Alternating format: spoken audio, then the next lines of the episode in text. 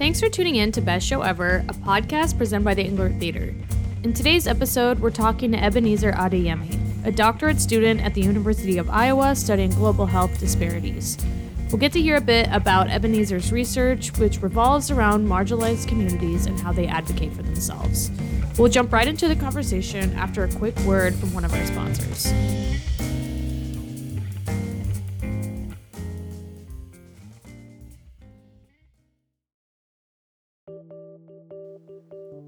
This episode is supported in part by Lensing Funeral Home.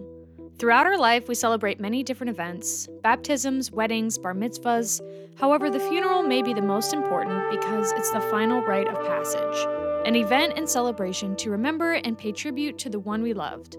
Lensing Funeral Home has over 100 years of service with two convenient locations in Iowa City and Coralville. Visit Lensing Funeral Home at 605 Kirkwood Avenue in Iowa City 210 Holiday Road in Coralville, or online at lensingfuneral.com.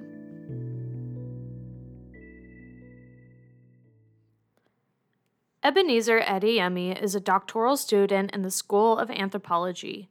He spent much of the past few years studying the community of Makoko in the city of Lagos, Nigeria. Life in Makoko is typically characterized by inadequate infrastructure, a lack of paved roads, running water, electricity, and other government services, including healthcare. Ebenezer studies the strategies the community uses to overcome these inequities and hopes to amplify the creativity and human resilience displayed in their efforts. Ebenezer will be graduating in May of 2025. Ebenezer, thank you so much for sitting here in the Englert on this Monday and taking some time to talk to us about what you do. Uh, thank you for having me here today. Yeah. So, can you just give us like the SparkNotes context of your academic history and how you somehow ended up studying anthropology here in Iowa City? Yeah, uh, thank you for that question. So, um, I will say before coming to Iowa City to start my uh, doctorate uh, degree in anthropology, I, I received a bachelor's degree in anthropology from the Department of Archaeology and Anthropology, University of Ibadan, Nigeria. Uh, I also received a master's degree in peace and conflict studies uh, from the Institute for Peace and Strategic Studies, University of Ibadan, in Nigeria. So, but in terms of why I decided to pursue a career in anthropology, I would say uh, while I was in primary school, and I think the equivalent of that in the US would be middle school and you know high school and mm-hmm. stuff like that.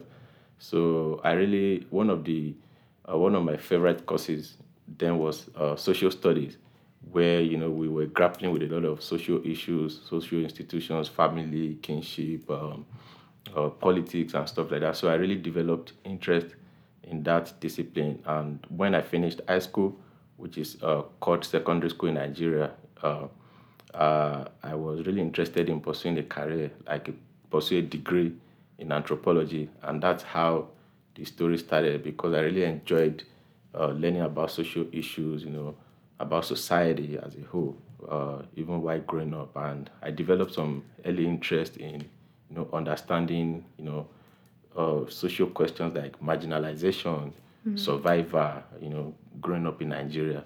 So I would say that I mean the decision to pursue a degree in anthropology didn't sit well with my parents initially. Mm. You know, many parents were like, "Oh, why not just go to school and study medicine? Why not go mm-hmm. to school to study something like law and stuff like that?" But I was like, "No, uh, I don't. Uh, I love those disciplines. I love what they do, but I think uh, my interest will be better served."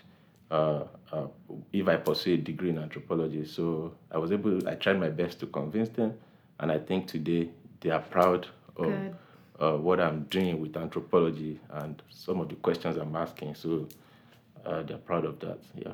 Hmm. And and what brought you to Iowa City specifically? Is there like a certain program here, the professors, or how did yeah that's a, become the spot? That's that's a very good question. So I would say uh, uh, deciding to come to Iowa was one of the you know toughest decisions I had to make because I had uh, offers uh, in so many places in the United States, in the United Kingdom.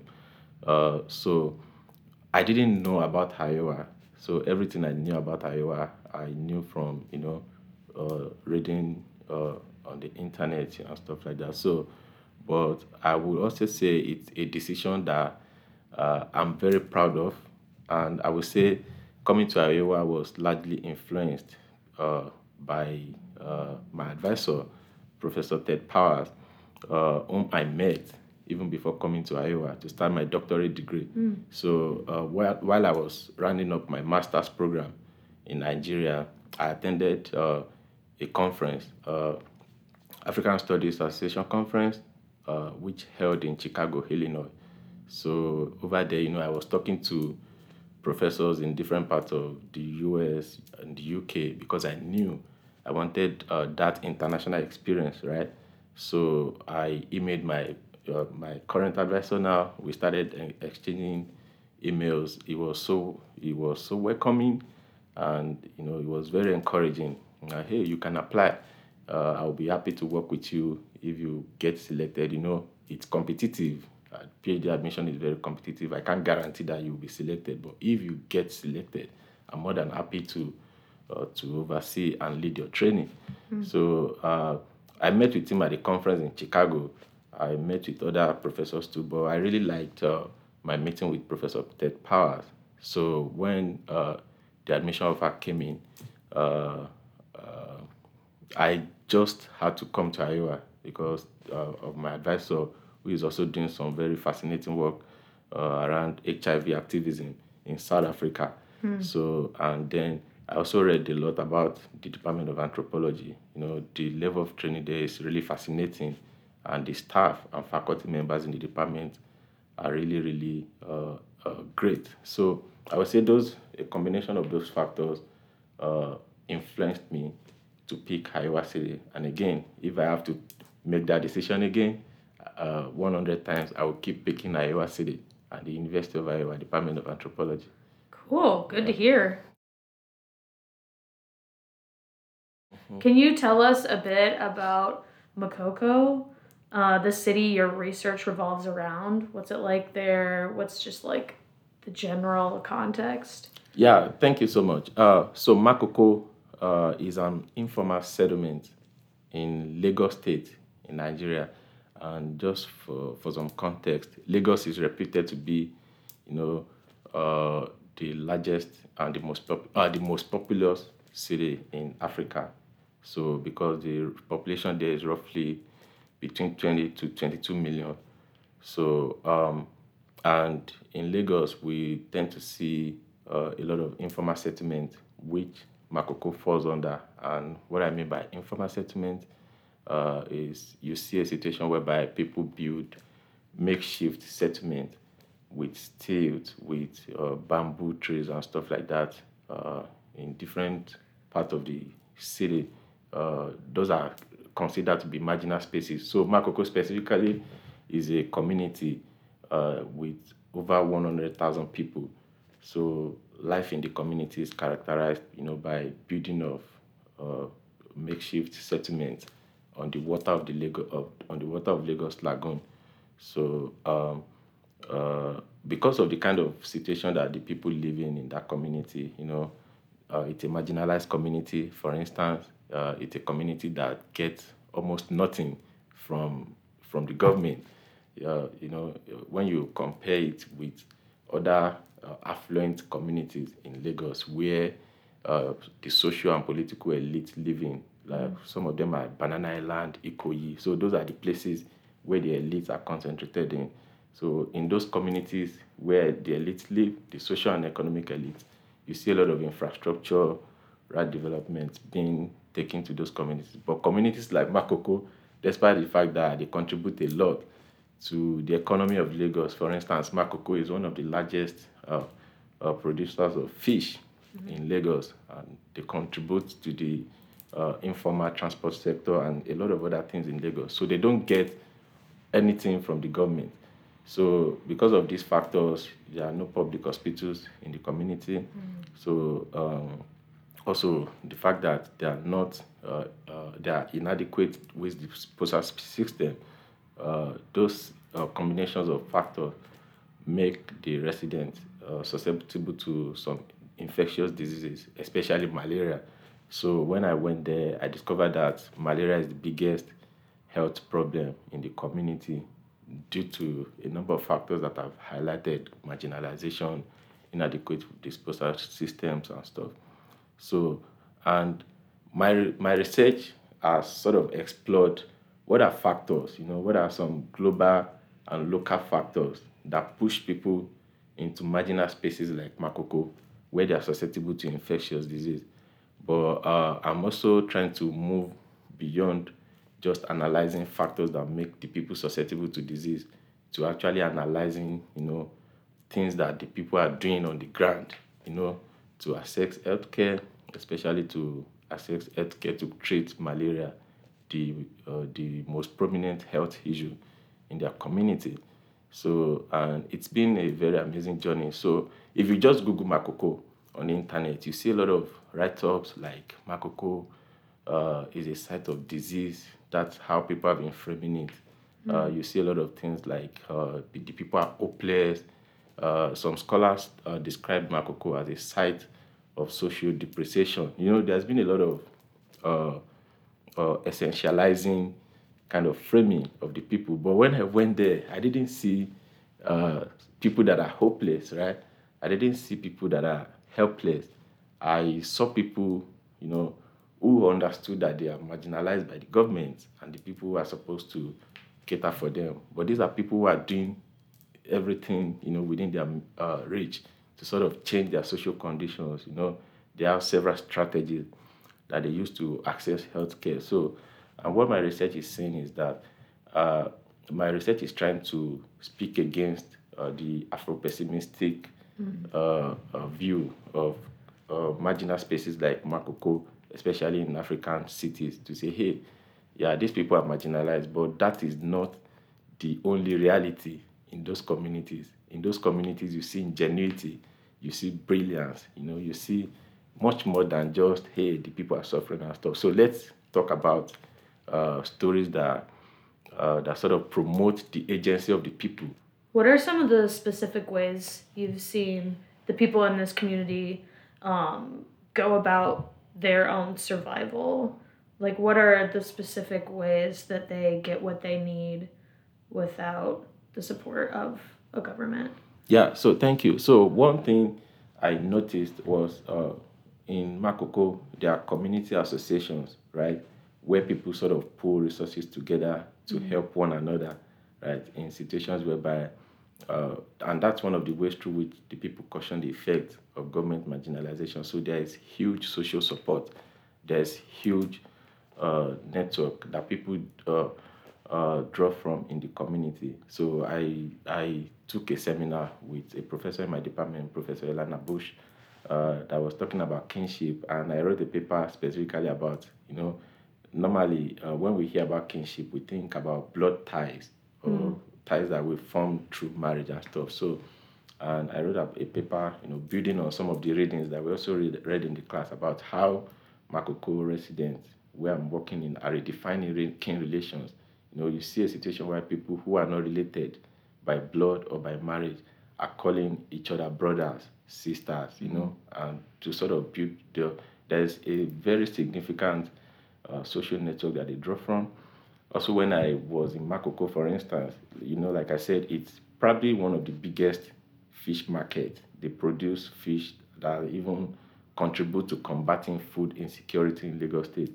So I noticed that many of the equipment that they were using to do the fishing were developed from the community, right? Like fish nets, like canoe. They were mm-hmm. making canoes in that community with timber with wood and stuff like it's very it's so just so fascinating to see those things so they sell those outside in return they get you know some some some income from that so the people have different ways through i also discovered that there there is a huge presence of indigenous medicine and when we talk about indigenous medicine we talk about medical practitioners who engage in healing using you know indigenous uh, mechanisms like herbs and stuff like that. So, which are things they've been using for years and have been working for them. So uh, that's just a few, mm. you know, of some of the ways through which the people are actively, you know, reconstructing their own stories, trying to, you know, live on their landscape and to sort of say, hey, uh, we also have access to to uh, you know positive human life that everybody else has. So they see it as a way to also negotiate access to city resources. So yeah, and that I find that really fascinating. Mm, thank you. Those are awesome examples. We'll be right back in conversation with Ebenezer after a quick word from our development director, Katie Roche.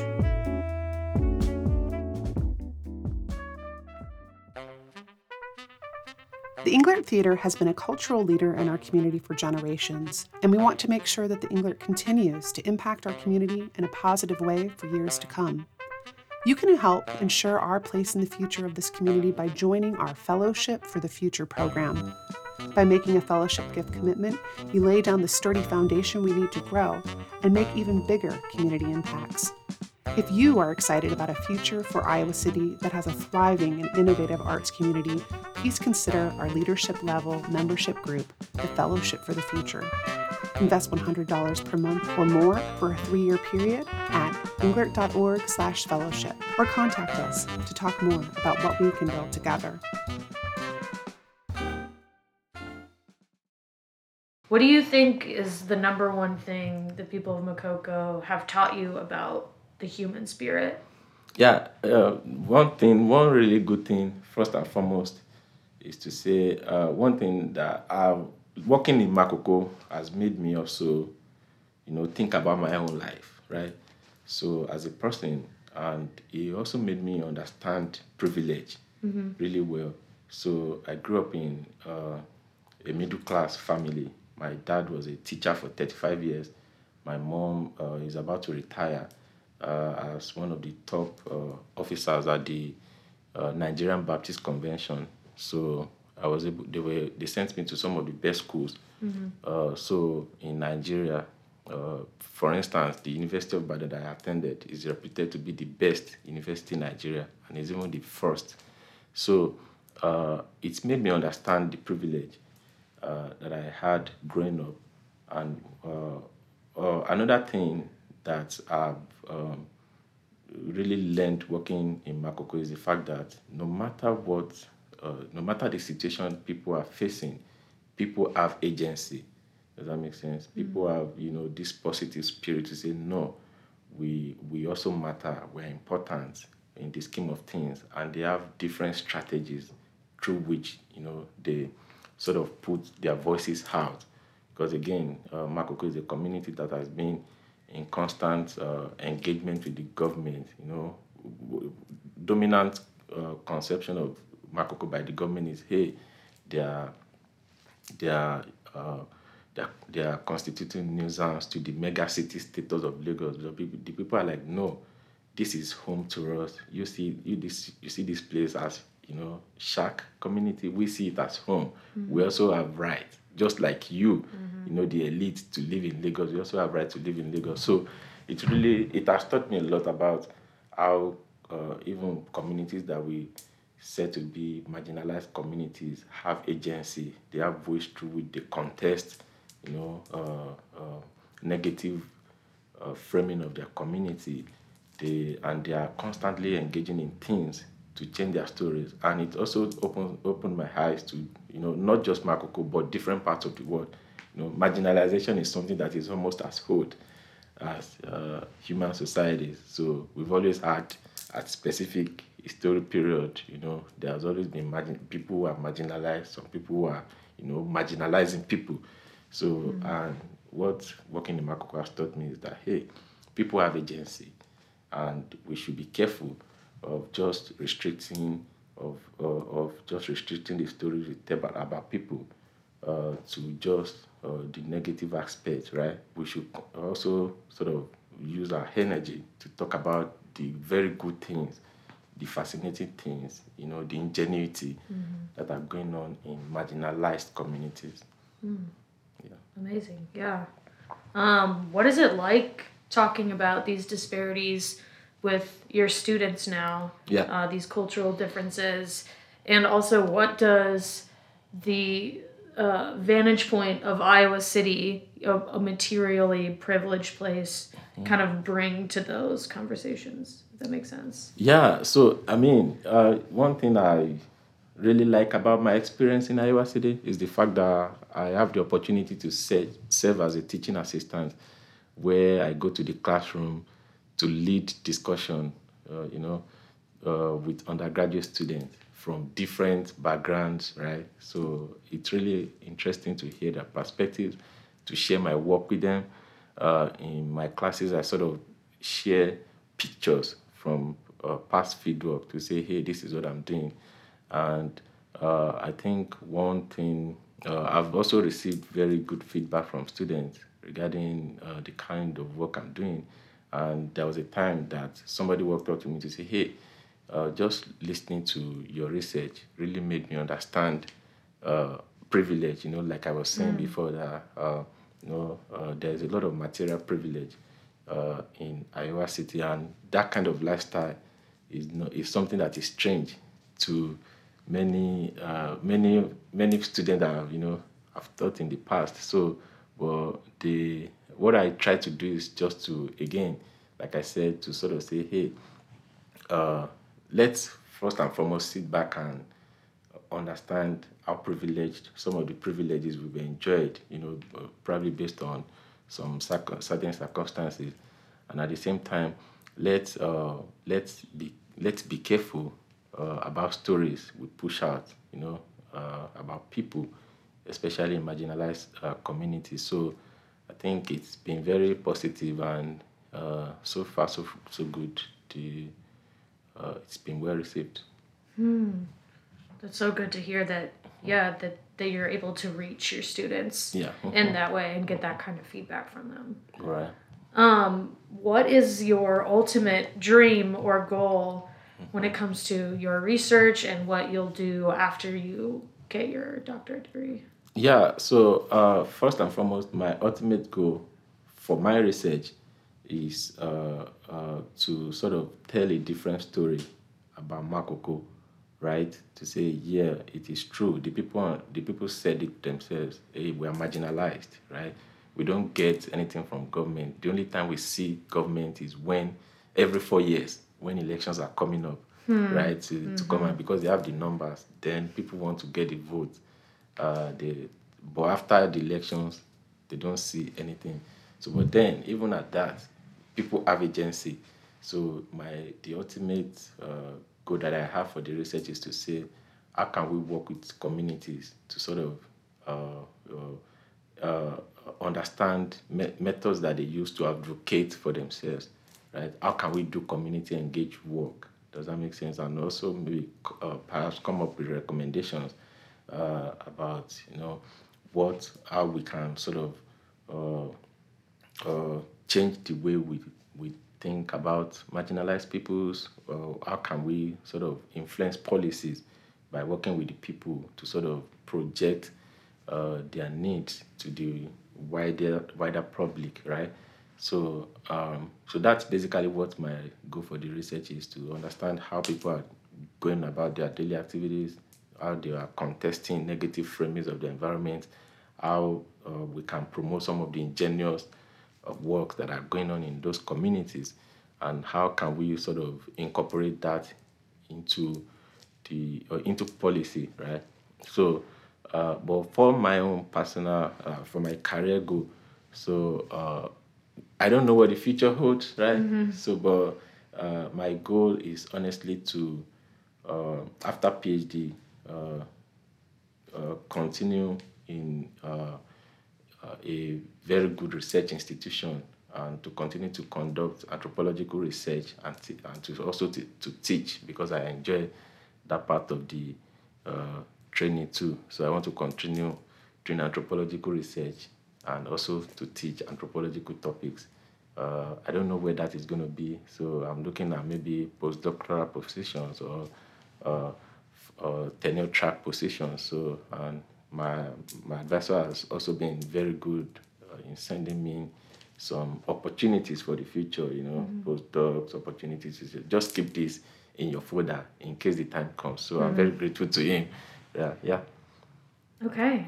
Well, thank you so much for sharing just a little bit about Mm-hmm. Yeah. what your time in Iowa City and the research you're doing.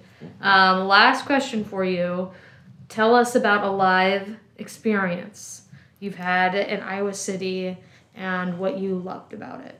Yeah, so I mean, Iowa, I've had so many experiences in Iowa City. Uh, although COVID, the COVID nineteen pandemic sort of uh, restricted some activities I participated in.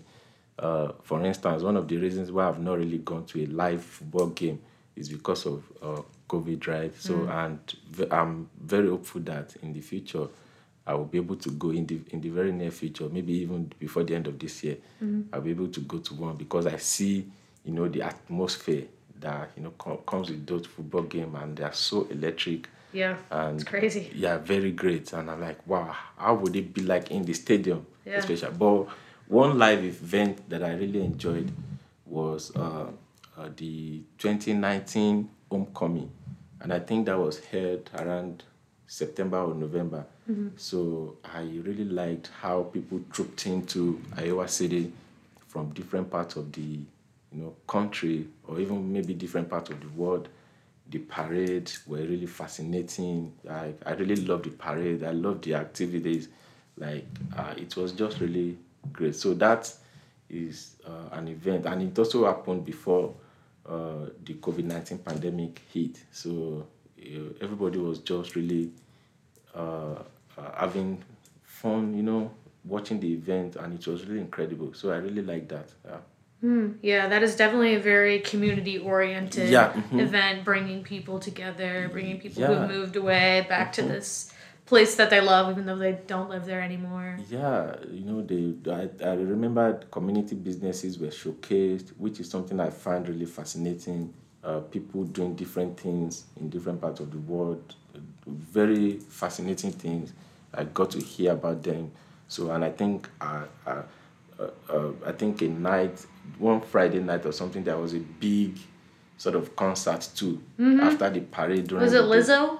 I can't remember specifically what it was, but I it think it was might have been. yeah, Yeah, it was really i was like wow so that, that was one of the times even though i was still struggling to you know get uh get a grasp of life in grad school how busy grad school but i was like no i, I just have to see this event and i just walked down from my office in Macbride Hall and you know i just couldn't leave you know until maybe very much later at night and that was when i just left because it was really a very fascinating event to me yeah Awesome. Well, I love that example. We haven't heard that one before. um, well, thank you so much again for taking time out of your day to come and do this. Yeah. Uh, it's been so fascinating hearing about your research. yeah Um, and yeah, thanks for, I mean, the research that you are doing to benefit the Yeah. world. It- It's awesome. Eh, Again, uh, thank you so much for having me today. Uh, it, it's really uh, my honor to be here uh, to talk about my research. Uh, and thank you for all the good work you are doing to help. Yeah, appreciate it. Oh, thank you. yeah.